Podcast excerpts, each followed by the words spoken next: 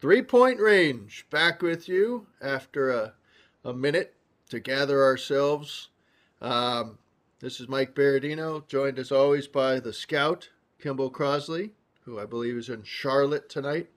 Maybe that's classified information, but he's in Charlotte. And we have this the uh, professor who will always lead off uh, going forward. We're not messing with the lineup anymore, I don't think. And that's Tim Crothers. What's up? Hello, boys. Uh, we have some some of our old special favorite topics uh, that we like to bring up every once in a while on on three point range, and and uh, there I don't know why it, we always have to have Armageddon for something to actually change in sports, but but uh, we had our own sort of mini Armageddon on Sunday night uh, with in the Phillies uh, Brewers game when when Kyle Schwarber went ballistic over uh, what had been a series of pretty terrible uh, ball strike calls by the inimitable Angel Hernandez. Um, I don't I don't pretend to know the the long and deep history of Angel Hernandez's ball strike calls, but I I do it does seem that this is not the first time that this this has occurred. Uh, I did do a, a, minimum of research here, uh, and with help with the help of the Athletic, I will certainly cite my sources here. Um, the uh, the ball strike breakdown for uh, for Angel Hernandez in that in that particular game was um, he missed five out of the 81 called ball strike call. I mean, called balls that were actually two strikes, so 94%. That's not too bad, although it is below below the average, 97%. Um, but really, the the one, that is that is almost comically bad is that 11 of the 48 called strikes that Angel Hernandez called strikes were true balls. 11. 11 out of 48. That's 77% of the time he, he got, got his, his called strike correct. Uh, the, the average is uh, 88%. Um, and it brings us back to, as I suggested, one of one of my particular favorite just gripes about about baseball. And I just I just don't get it. I mean, I've heard I've heard in the in the aftermath people saying, well, I mean, come on, let's not jump on this guy. It's pretty hard to, it's pretty hard to call a, a, a strike ball when somebody's throwing 95 and the catcher's moving around and blah blah blah. And I'm like, yeah, and, and, and the truth is, I agree. It is hard to call balls, balls and strikes. There's no doubt. The the umpire doesn't get to see that big box up there that we get to see.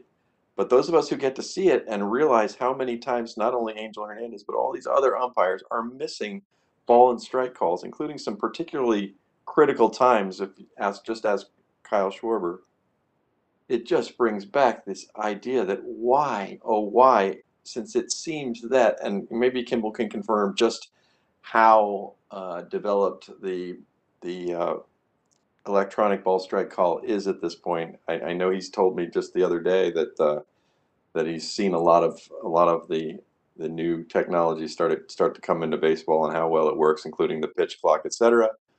Uh, I think in this case, uh, in the minor leagues, this has been tested and found to be relatively um, foolproof.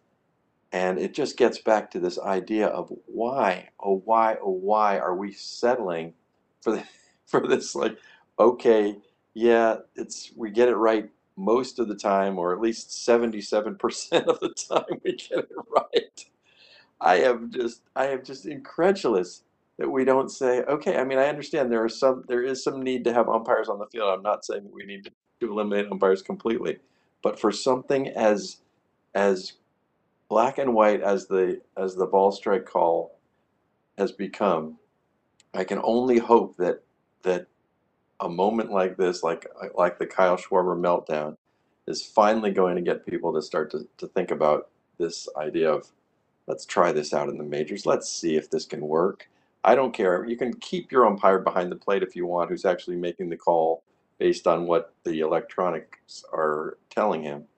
But uh, but please do not subject me to having to watch these games where I just think so often and at such critical times, games are being decided by an umpire missing a ball strike call.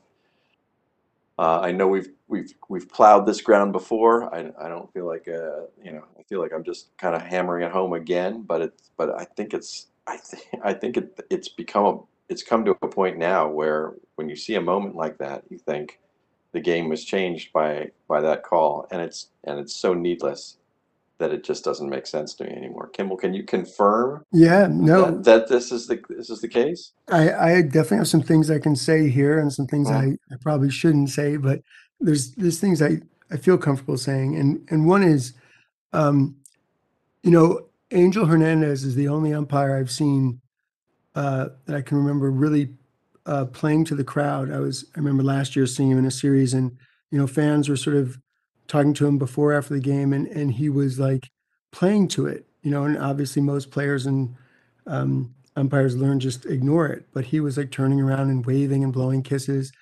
And I just thought, come on, you can't, you can't do that. You're the umpire. Um, so I Joe, don't, what know. about Joe West? You didn't think Joe Well, West no, was the I think they're showmen. They're Yeah. showmen, but they're not doing that to the crowd. You know what I mean? And and I think that's a different thing. Um, and uh, and I will say that uh, it was interesting because it's funny you mentioned that today because uh, I was at a day game in Charlotte and uh, I happened to be seeing a, a, loyal listener came in and sat next to me for a while, one of our few loyal listeners, and he um, we're just talking, and at some point he mentioned that this is a game with the automatic umpire, and it was probably the third, fourth, fifth inning, and I didn't know that, like because it was seamless. It was seamless, you know. And and the one thing I thought is, oh, I guess I haven't been sitting here worried about balls and strikes. I haven't thought, oh, that's awful, you know, as as you know, everyone that sits behind home plate does now and then, and just go, oh, that's a bad call. But I thought, no, there were a lot of borderline pitches, but there weren't things I could like really take exception to, and that happens. And it, it's it, it goes to Tim's point because, I, and I actually I'm in favor it of the um, automatic umpire, and just as Tim said, because it's not that these guys aren't really good at it; they're amazing at calling balls and strikes. The fact that they could be 95% correct is remarkable when you see replays that show the ball catching, you know, just a fraction of the zone, or and you're just like, wow, or or wh- how easily they they call a ball when it just misses, and they're right so often. But again, what I've often said is the the ball, the battle for the strike zone is the key to the game, and people will obsess about a, a line drive or a ground ball down the baseline that fair or foul, and that's a play. But the the ball and strike zone, while they seem in- insignificant, are actually more significant. You know, the especially with repetition. You know, as Tim said, if you miss eleven calls, well, that's eleven balls down the line in a way. You know, because they they like the the battle for that count is so huge, and I think it's become even bigger um, because we the the the base on balls, you know, part of the whole advance in analytics, people realized how valuable the base on balls is, and it's led to a lot of things in baseball now, and and the value of the walk, and um, and so I think hitters are even more selective, and that old "it's too close to take" mentality went out the window a long time ago. So when a batter takes a ball off the plate, you know, like Schwar- Schwarber did and is called out, we're not saying, hey, you should have swung, it was too close. No, it's like we know that you can't afford to enlarge in that zone on a consistent basis. You can't afford to swing at that too close to to take um, pitch anymore, uh, the way the game is. And so it's it's vital. And I think, you know, you you keep the umpire behind home plate as it was today, and is calling them, and and no one would even notice. It- and it speeds up the game because players aren't like griping and bitching because it's like who they could talk to. You know, you're not going to talk to the the machine. Um, and the one thing that is a possible drawback, which I have not seen yet, is people think that you could throw some of our old wiffle ball pitches that that are manipulate the zone a little bit and that aren't really a hittable pitch, but somehow end up in there. But I haven't seen that yet, and I'm not even sure that's possible, or if we can't, you know, counter that with a zone, an electronic zone that somehow eliminates that, or with the umpire saying, no, that's when I'm gonna, you know, like Mark Devy's old, you know, uh, grass hugger he threw from a submarine position where it would hug the grass by your feet so where you couldn't hit it, and then it would rise up and hit the can, our old wiffle, wiffle ball strike zone. But of course, we, we're not using a can as the auto ump. And uh, if we were to use it, it would it would it would actually be right at your feet and not two feet behind. I I don't know if you can answer this, but maybe in general, do teams now, do scouts now have to make a note of whether it was an electronic strike zone as they're watching a minor league game? or not? I mean, could that factor in even in terms of evaluation? Because with TrackMan, you can go back and and see if that pitcher was better than his result might have or should have been better than the result was. No, that that hasn't happened as far as I know. Not with us and with the Padres. Um, well, well uh, add that box. You need to you need to have that. no, the box that I find interesting, if they do come up with the auto zone, is the reputation box, where that guy that you know everyone knows like well and you know this is where umpires are human and they look at stats and they know you know this player has a good eye he's walked more than he struck out he's got a lot of walks this year and then we all see the game and it's like that guy seems to get more borderline calls and that just feeds into itself i'm fascinated to see if if some of those guys that that seem to uh, have a great uh, handle of the zone actually if the auto uh, ump comes into play all of a sudden it's like not so much. That could be interesting, and that could come into scouting reports. Totally agree. I mean, it actually affects the game in that way because don't you think that guys who get reputations for having a great eye get calls that they shouldn't get? Yeah, and, no question. And the whole and, idea of and the vice rookie versa. better, the yeah. rookie better watch out because he doesn't have a reputation yet. Right. I mean, exactly. That that affects the game too. I mean, I think pitchers pitch to that, and you take you you take that completely out of the out of the equation. I mean, it's another one of those sort of human things. We got to take the human out of out of umpiring. I mean, that's basically this idea that you know, this antiquated idea that well, you know, the hum- humans make mistakes, but that's all part of the game. No, we don't have to have that as part of the game. That's it's silly to have that as part of the game just just so we can maintain the human umpires. I mean, yes, there are there are calls on the field that I think we can all agree that need to be made by by humans, but but the balls and strikes, I don't, I just don't see it. Well, for example, we've often heard like, well, this umpire, that's his zone, that's his unique zone, and the players know that he's he's a pitcher's umpire, he's a hitter's umpire. Well, we don't do that in other areas of sport. We don't say like like, oh, that's his base. He just umps with a larger base, so a couple inches away, he gives it to you because he's a big he's a big base ump. You know, he's a he's a he's a narrow foul territory ump. He's a big, you know, fair territory ump. I mean, we don't have that. Right. The zone is the zone. Right. I will say that, uh, and I don't delve into this part of things, but uh, you know, there there's a lot of clicks to be had on uh, online blogs, etc. When when people who cover the NBA know who's who the officiating crew is. For some reason, gamblers are very interested in what crews will be there in terms of quick or slow whistle, mm, quick or yep. slow whistle. So uh, you know, it's it, there's certainly Steve Javie had a quick whistle on the tee.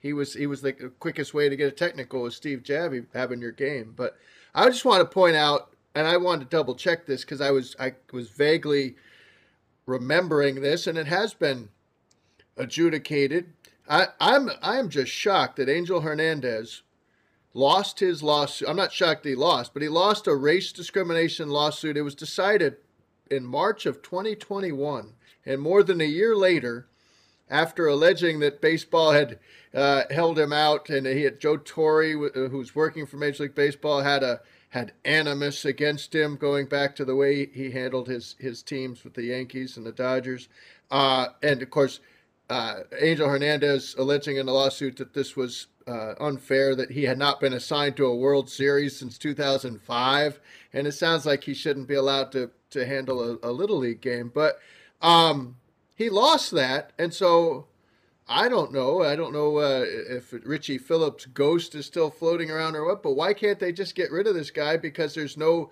pending litigation and and the record is the record and he's horrible. Everybody, I mean, he's just been a punchline for essentially the last couple decades. And there are others who are bad, but as Kimball points out, this guy seems to embrace it, play to it, try to perhaps he's you know doing signings. I did see him walking into the 2017 All Star game. He was wearing a uh, basically a Hannibal Lecter uh, hat, a little Panama hat, and and uh, was stopping to sign autographs on his way in, and people were kind of booing and hissing, but they also because he they recognized him, they wanted his autograph, and it's not healthy. That's just not a healthy thing. But uh, he's not alone. He's not the the only horrible one, and I. I'll probably be the last one to come around to the full robot umpire thing, but you guys have given me something to think about. And you do want to ultimately. What if it helped your gambling, right. Mike? What if you it helped your gambling? Right. well, I don't mess. I'm Maybe that's why you're against it because it hurts only, your gambling. You only bet. future, only perhaps futures, just to give us a little something to talk about. No, you can't. You can't delve into that game by game on baseball. Um, well, that's point number one. Uh, let's go now right back to the scout for point number two, and I we've already talked about this sport a little bit, but uh, what do you have for us?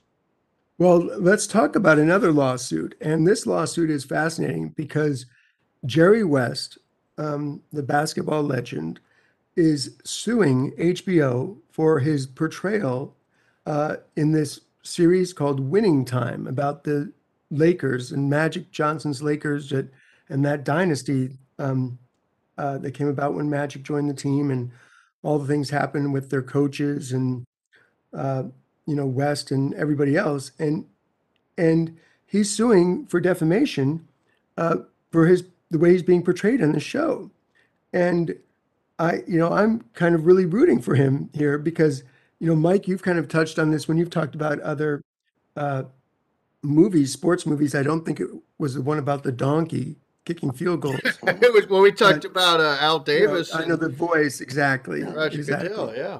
Mm-hmm. Right. So, so you know what's happened here or uh, Pete Rozelle is, yeah, that that if you've watched any of that series, and and I have watched some of it because I I was a big fan of those Lakers.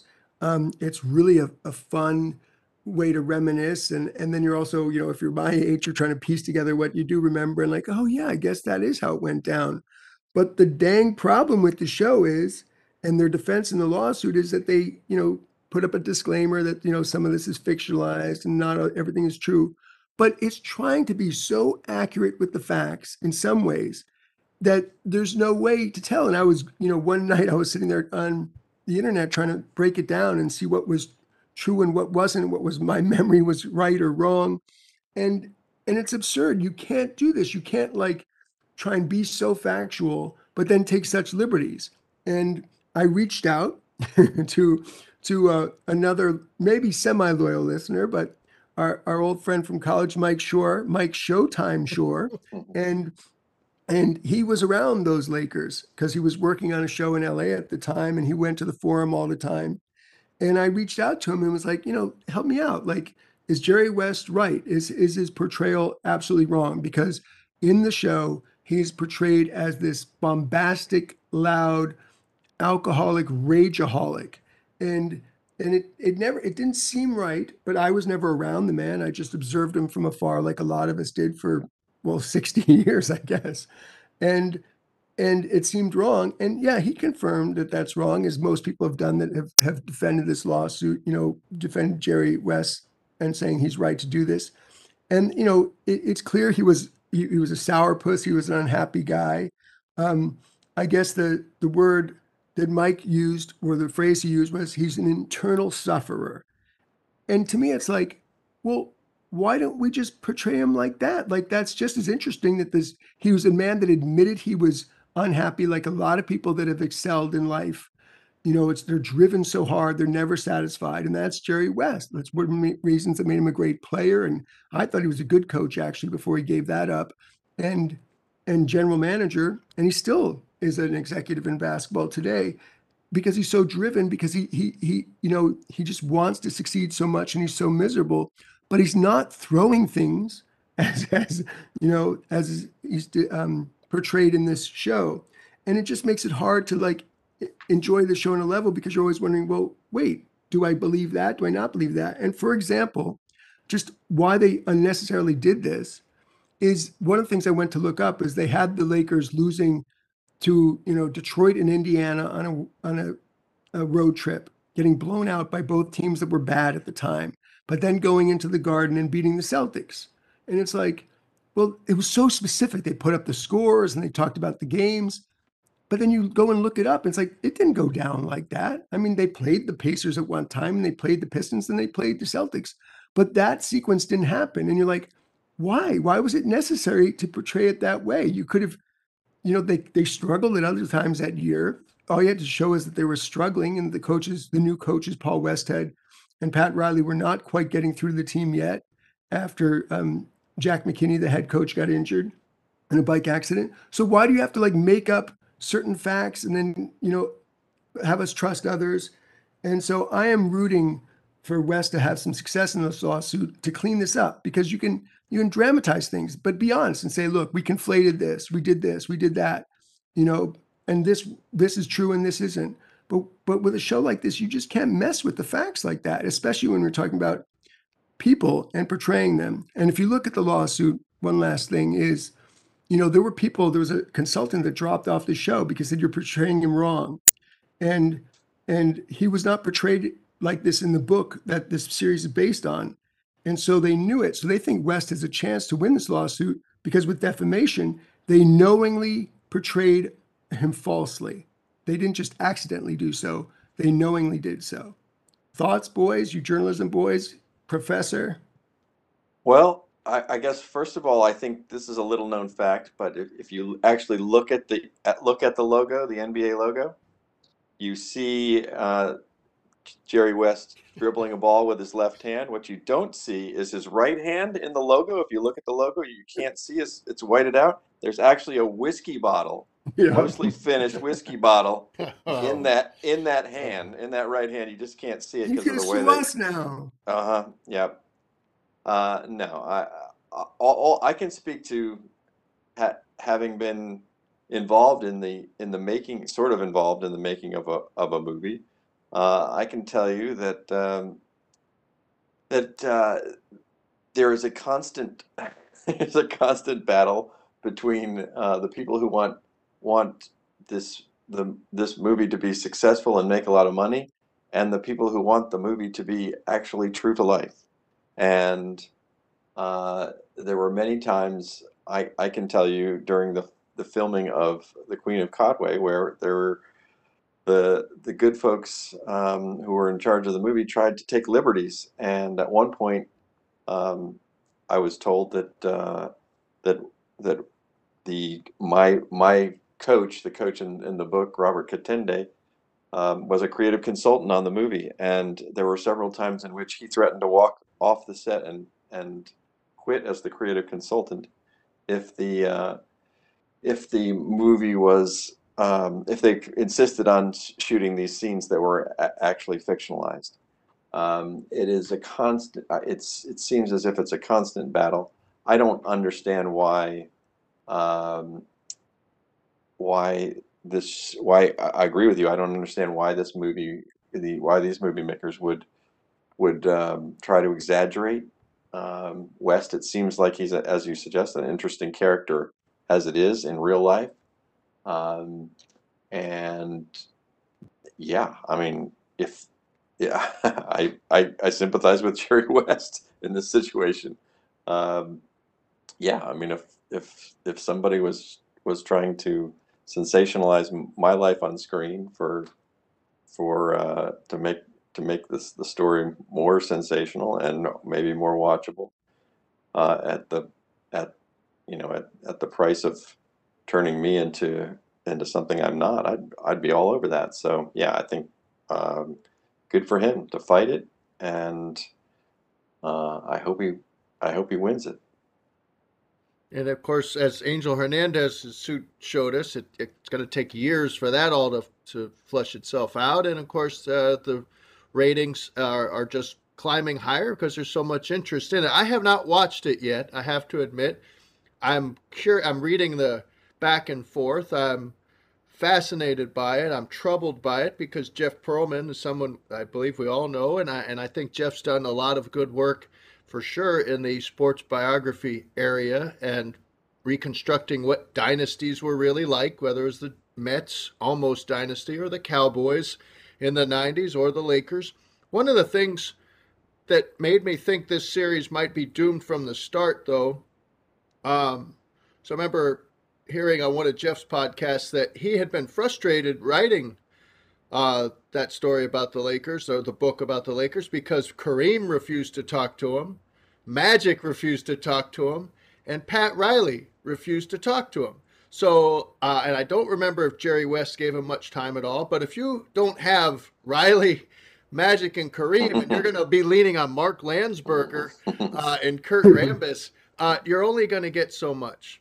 And you're also going to be hearing it uh, uh, several several steps removed from the people that were the true superstars of it. There were others, but uh, a lot of, I suppose, Norm Nixon was a huge uh, aspect of that book. But then I wonder, Tim, in terms of creative control, when a, when a movie is owes itself so much to, as your as your book did with Queen of Katwe, owes so much, if not everything, to uh, the portrayal and the research of the author.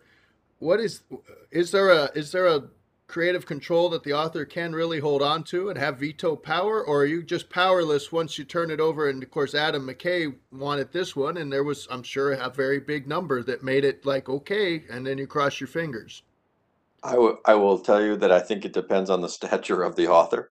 Um, I think you know, for me, I had no no creative con- control except through, as I suggested, um, my proxy, which was mm. uh, which was Robert Katende, who was part of the part of the uh, production team, and I think it was they they realized the production team realized that if if uh, Katende stormed off the set and said this is this is not the, the, the true story, that wasn't going to be good long term for the movie.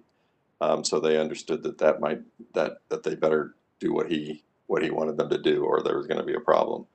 Uh, but if I th- I think if you you know some somebody like Michael Lewis probably has a bit more control uh, over over a, you know the portrayal in The Blind Side, or uh, you know Moneyball, something like that, where where uh, I think you know I, I, don't know for this for a fact, but I'm guessing that that um, he was far more directly involved with the, with the production as it was going along, and was would not have let them stray stray on anything that he felt strongly about. Uh, the truth is, I don't think any movie has ever ever comes out uh, as hundred percent true to this to to the uh, to to a book because there are just there are just transitions that are just in some cases just too hard to portray. So even in the Queen of Katwe, there are a few moments where you're just like, yeah, that's pretty close to right, but not exactly. Yeah. Um, and you know, it's just difficult because you're boiling down you're boiling down information that if it were really fully fully cast on screen. I mean, I always said there's you know maybe two three percent of the of the information in the book is actually in the movie. So imagine trying to boil that boil a book down to two percent of itself and not not losing some of the context along the way. I mean, that's just going to happen. So, but you know, um, mm-hmm. sorry. Well, as someone that's seen both, I thought the and I was worried seeing the movie that they would take liberties with it, but I thought they seemed to stay very true to your book. They, and that's uh, interesting overall, because right? Well, that's with, what I'm saying. With relatively unknown people where they could have taken liberties, and no one would say like that's not what he was like. Like who knows? Right. But yeah, right. That's what I'm saying. Robert Robert was the key to that happening. He kept he kept the the uh, the ship on on course when otherwise it might not have been. Interesting. Um, and I think that's you know that's why a lot of you know, I'm sure a lot of writers give up their creative control and then they watch watch the movie and think that's nothing that doesn't resemble my book in any way. Um, but I think for the most part, the Queen of Katwe is is true to the story. I mean, I'm I'm pleased with that, with with how much it is true to the story. Uh, but there's even then there are still moments where you're just like, hmm, not exactly, you know. Well, one of the interesting things about the show Winning Time is that um, they, they take such chances with other people like Riley and Magic and Kareem and all these other people. They really they're not pulling punches. I mean, they're they're pretty broad portrayals of what they did and and how they did it. And it's interesting that there hasn't been a lot of fuss about that. So in some ways, it's like the guys are like, okay, you know. Well, okay, Kareem has ripped me. it. Kareem has yeah. ripped it uh, a yeah. couple different places. But did he rip it for himself no. or for overall right and that's overall yeah. right and that's what i mean like so it's interesting so that's when you have reasonable portrayals of other people, and there were some interesting characters there, and then go way out on somebody else and somebody that's dead, like Paul Westhead, where it seems like, you know, that was one of the more outrageous. And Mike, you know, sort of confirmed this, Mike Shore The, the portrayal of Westhead is, is a little ridiculous too, um, but he can't defend himself. It's usually why they wait uh, until most of the key players are, are gone, I suppose, uh, whether it's uh, Junction Boys or, or any of the sports uh, biopics. But a couple of things that too to point out: Rick Fox was creative control. At least uh, he was he was a Laker, not part of the Showtime Lakers. But Rick Fox uh, was around is is around it still, I believe, uh, trying to help them get the basketball part right, um, if not the uh, 79 and forward period right.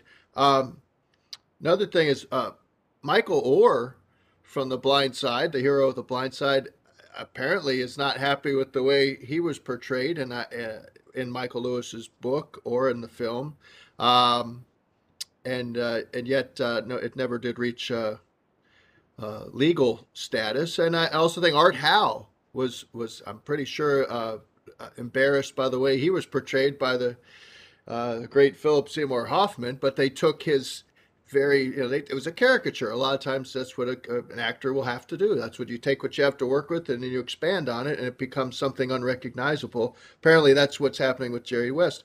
Jerry west has apparently been very outspoken throughout his career uh, very open about the fact that he fights depression clinical depression and that's another element here that'll make him a sympathetic litigant if this goes all the way um, because uh, somehow that wasn't something that was portrayable enough for a series like this, and they had to turn it into something, uh, I suppose, bordering on alcoholism instead. And Jerry West apparently, and people say he did not drink.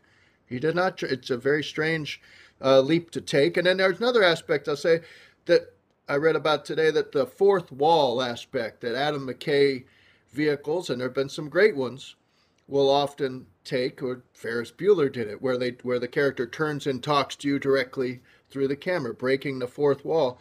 Uh, and apparently, uh, that's what the Jerry Buss character has done now, mentioning with Jerry West, suggesting that this was a real portrayal of Jerry West. What we're seeing is counter to how he was always, his image was always crafted. But, um, right. And so that's that's what it's gonna. It's a fascinating case, and Jerry West has enough uh, in the bank uh, to, and enough favors to call in for this thing to, to continue. Amazing that HBO has doubled down. Maybe not amazing, but H- HBO has chosen to double down on this. Jeff Pearlman's not distancing himself from it at all. In fact, he's uh, battling Bob Ryan and anybody else who wants to defend uh, Jerry West's uh, character and reputation. So uh, it's it's uh, and all that does is make you more curious about it. As soon as we're done, I'm I'm going to go watch some of it.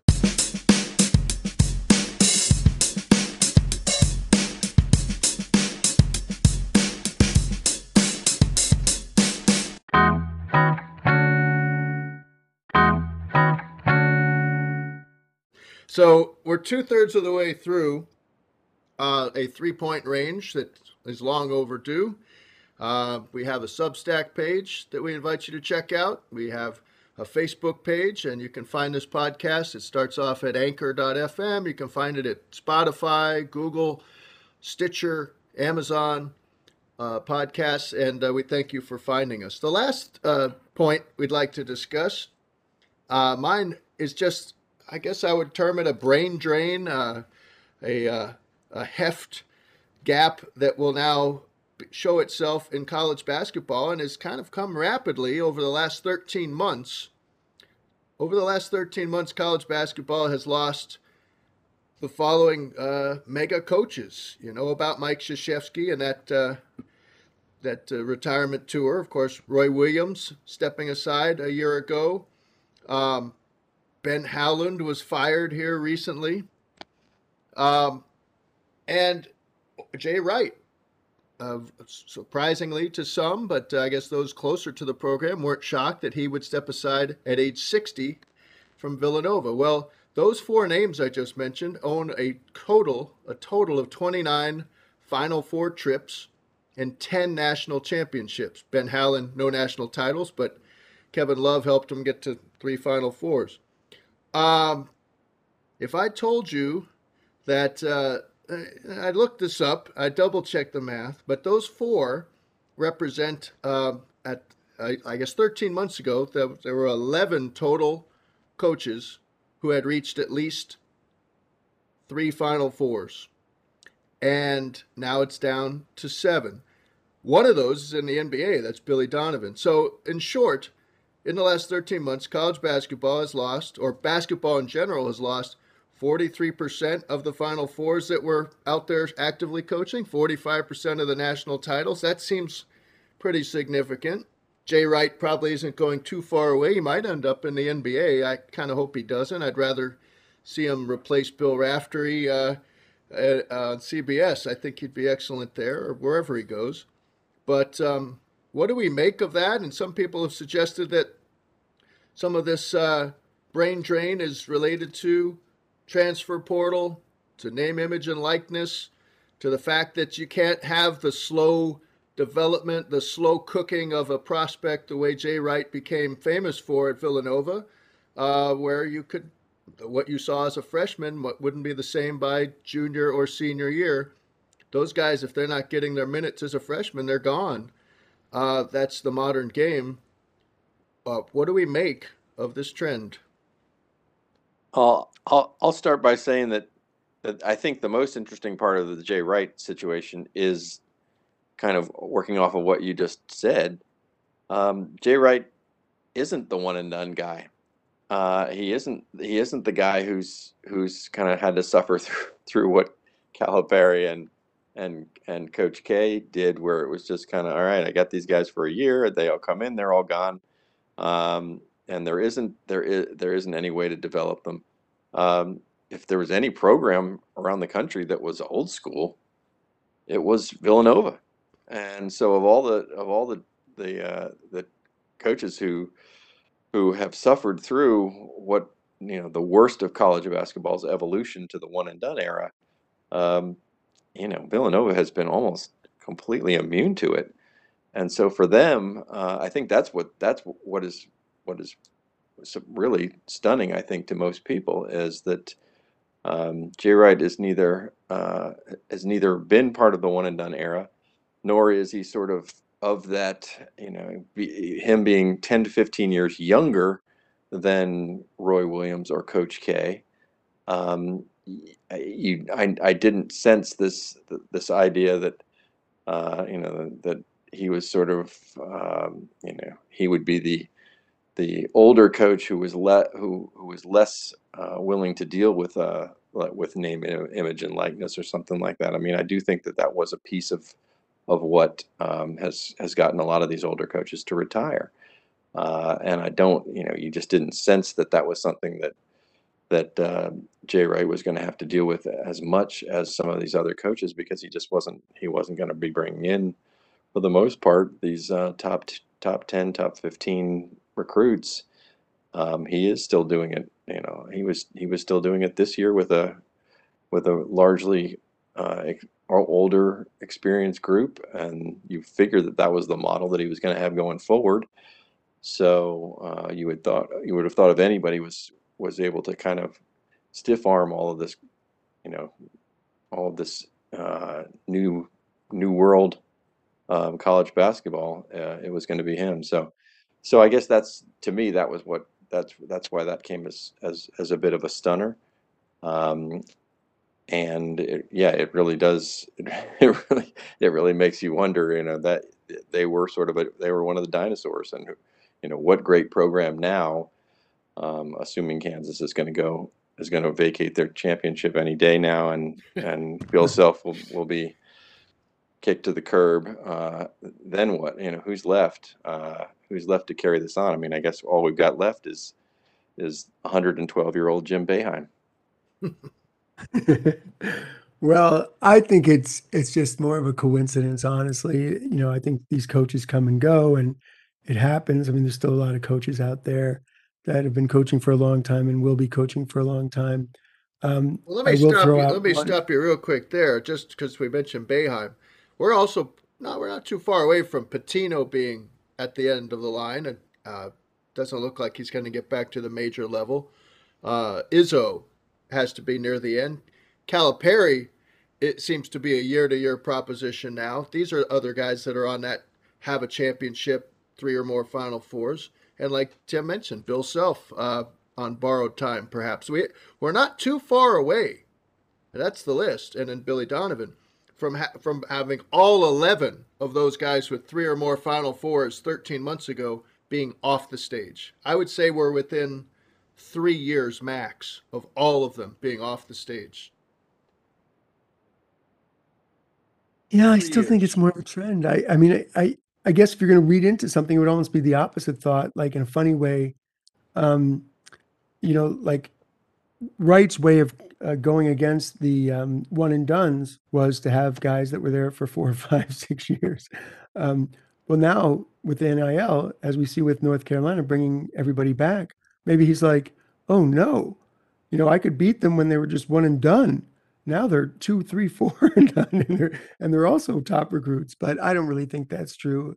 Um, I I just think it's it's something of coincidence. But I also am there's just no way that guy's done coaching. He's just too young, too good, too. It's too much. It seems to me his identity. I, I'd be just shocked if if he really was just you know working with the university in some other capacity for Well, it's a, it's Any- Team USA. He's any- going to be the Olympic coach. any great period of time. Looks like he'll be the Olympic coach. He was assistant to Popovich previously, so he'll have that. I hope he doesn't just My- go take all my- the Sixers or Knicks money. My sources tell me that he didn't didn't enjoy coaching the, the do- does not enjoy coaching pros. Ah, Mhm. all right, all right. Well then, Uh, perhaps we'll have him uh, on CBS. Mm-hmm. That's a possibility. mm-hmm. I didn't Uh, realize you were so down on Bill Raftery. Oh, I've said uh, you go back a year, run the tape back. I call I was calling for his for his retirement a year ago. I've enjoyed the act all these decades, but now I cringe. I just I I was as Come on. I was cringing. I feel so, I feel so sad that he's a man who knows plenty of basketball is reduced to basically you're talking about Jerry West portrayal. We have to wrap it up here in a minute or two, but uh, Bill Raftery that he's just there for people to make jokes about uh, you know how late he was at the bar the previous night, and and he's got if he doesn't get onions and kiss and Miniman. It's it, then what value is he allowed to bring anymore? It's uh, sad. If I'm he comes up with one original funny line every broadcast. I don't that know I've about seen. that. I really don't. and know I think that. he's a good argument for the three person booth because, you know, he might not be, you know, able to carry the two person booth anymore, but I think it's great when he's chiming in in his way. I've never been bothered by one of his broadcasts. wow. Well, Grant Hill he's- makes it a two-person booth already because he's providing nothing. Just Now air. that that is that is the, the guy of the, that three man booth. That's the guy who needs to go. Jay, it's going to be Jim Nantz Awful. and Jay Wright by themselves. CBS, the number one team next year. Uh, I think we have to leave it right here. We thank you for finding us. This has been Three Point Range for Kimball Crosley and Tim Crothers. This is Mike Berardino. We'll see you next time.